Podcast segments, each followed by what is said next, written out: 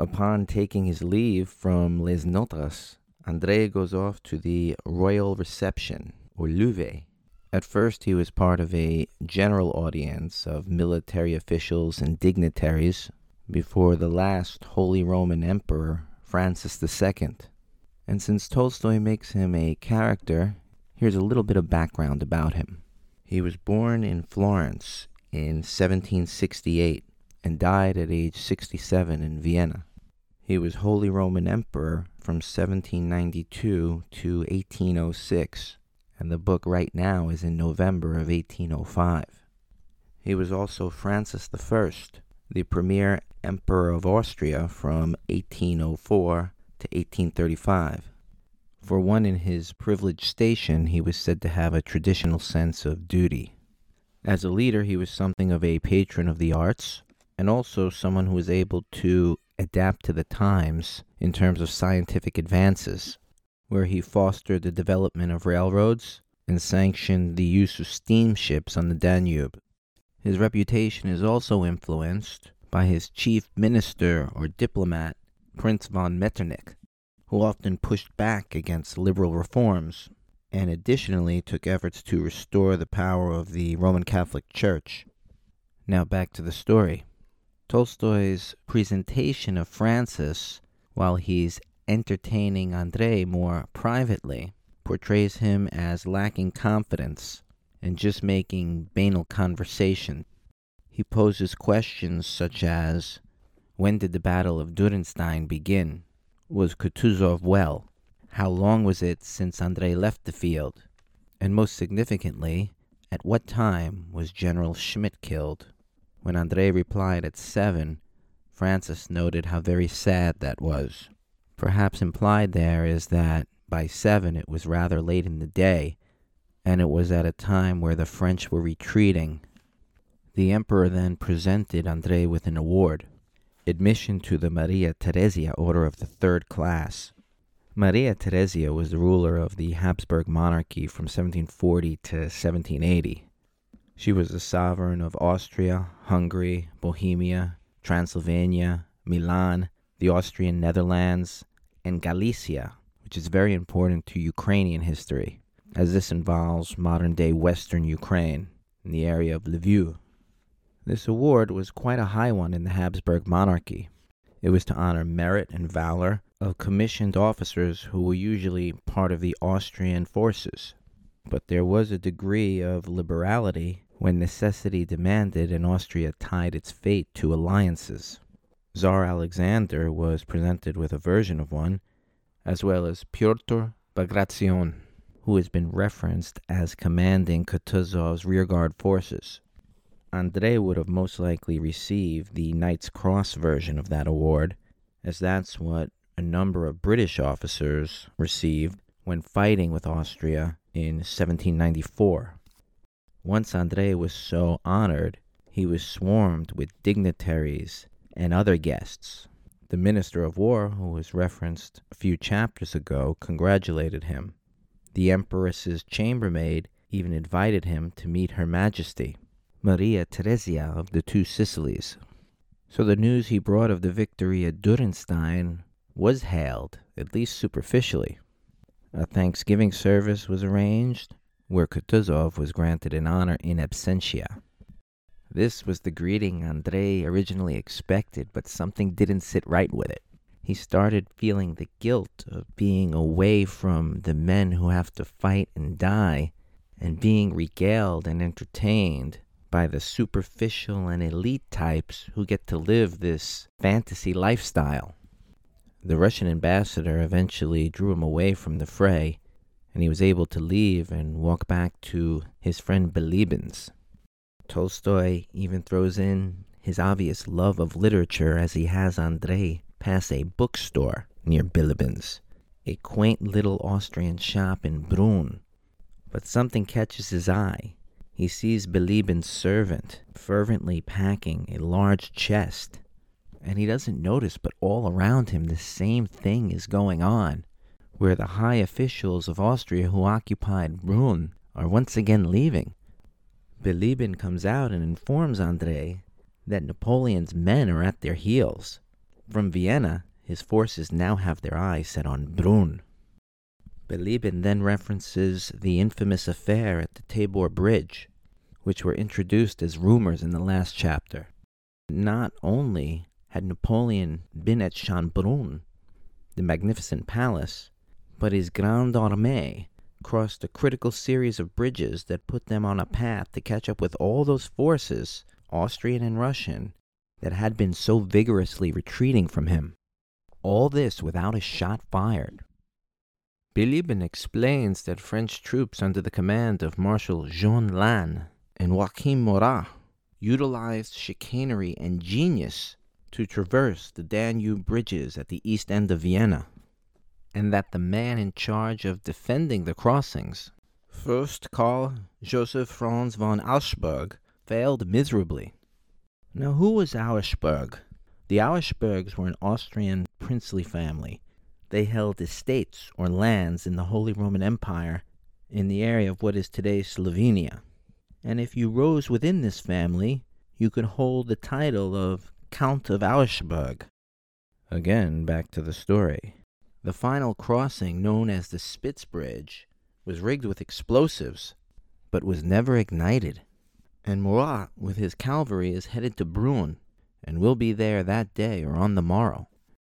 As you could imagine, the city of Vienna, as well as the Danube River, looked quite different in 1805 as compared to today, as there have been wondrous advances in modern engineering, including dredging.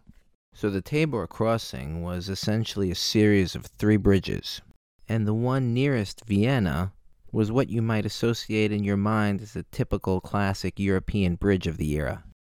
That area of the Danube was characterized by a shallow marsh area, and various natural islands made that series of bridges possible.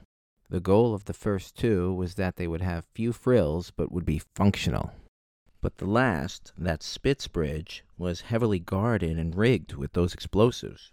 There was artillery and riflemen ready to open fire if the enemy exposed himself, and the equivalent of an explosive team ready to ignite it. The big countervailing consideration was, it was well known there could be a treaty signed at any point. Lannes and Murat took advantage of that. Bilibin explains that these gentlemen, these French generals, walked onto the bridge with their white handkerchiefs exposed, assuring the Austrians that there was a truce, and that they came to parley with Field Marshal Auersperg, relaying 1,000 absurdities such as the war being over, that Francis had arranged a meeting with Bonaparte, and that they were there in the name of peace, and used flowery language of this nature. My dear enemy, flower of Austrian chivalry, hero of the Turkish wars, hostilities are at an end. So instead of the Austrians opening fire on the French, more and more French make their way onto the bridge, and they chat, smoke, embrace. All the while, droves of French forces creep up closer and closer. They wind up in complete control of the critical crossing and fling the explosives into the river. Historically, it appears that Auersperg wasn't there at the beginning of this ruse, but was summoned. Bilibin has Auersperg flattered, bewildered, and dazzled by the spectacle of Murat's uniform with ostrich plumes. They forgot that they should be firing away at the French. Bilibin relays that one Austrian sergeant could sense the danger and spoke up. But the French, and historically this was Jean Lannes, told Auersperg not to let the subordinate speak to him in such an obstinate manner. Bilibin acknowledges the sheer genius of the charade, and even warrants comparison to Homer's Trojan horse. It's part of military lore, and while all the details can't be precise, the substance speaks to an incredible feat that is mostly attributed to Lannes. He was born in Gascony in 1769. Lannes' nickname was the Achilles of the Grande Armée. He was daring, talented, and a personal friend of Napoleon. He came from humble beginnings, the son of a small landowner and merchant. He had very little in the way of a formal aristocratic education, but was said to have loved sports. Also involved were the aforementioned Joachim Murat and Auguste Daniel Belliard. All three of these notable generals, by crossing that threshold, put themselves at the mercy of the Austrians and at risk of being torn apart. And military experts agree that standard instructions would have been, don't admit anyone onto the bridge under a purported sign of truce, except only messages as to war updates from our own couriers. And if the enemy gets close enough, fire on them and destroy the bridge. The sheer audacity of it made the Austrians think, how could this ever be a trick? How do you take out such worthy adversaries who are unarmed? In that sense, you can pierce the veil of why there was such confusion, and why they waited to summon Auersperg. With Auersperg not being present, one of the French generals, apparently and very cleverly, suggested that Auersperg was off, dealing with the matter of the truce. And it was some time after Auersperg arrived that the aforementioned Austrian sergeant, who was keen to the strategy, tried to set fire to some of the explosives. Bilibin has the savvy sergeant telling his superior, "Prince, you've been deceived. Here are the French." But when the attempt to ignite the bridge was made, General Lannes got right in the middle of it and appealed to Auersperg's aristocratic sense and got the sergeant arrested. Lannes then approached a nearby cannon, sat on top of it, straddling it, and continued to exchange pleasantries with the Austrians while smoking his pipe. Now that's a symbolic image, with the power between his legs. With such distractions, Marshal Oudinot and his famous grenadiers made it onto the bridge, and they were the ones to most likely have gotten rid of all the explosives that rigged the bridge. After all this is relayed to Prince Andrei, Andrei knew what he had to do. In his mind was already playing Fire and Glory, namely the battle that he would have to face. It was like music in his mind. He explained to his friend the diplomat that he was off and leaving for the army. Bilibin responded that Andrei shouldn't leave so quickly, that he had permission to stay in comfort for a few more days.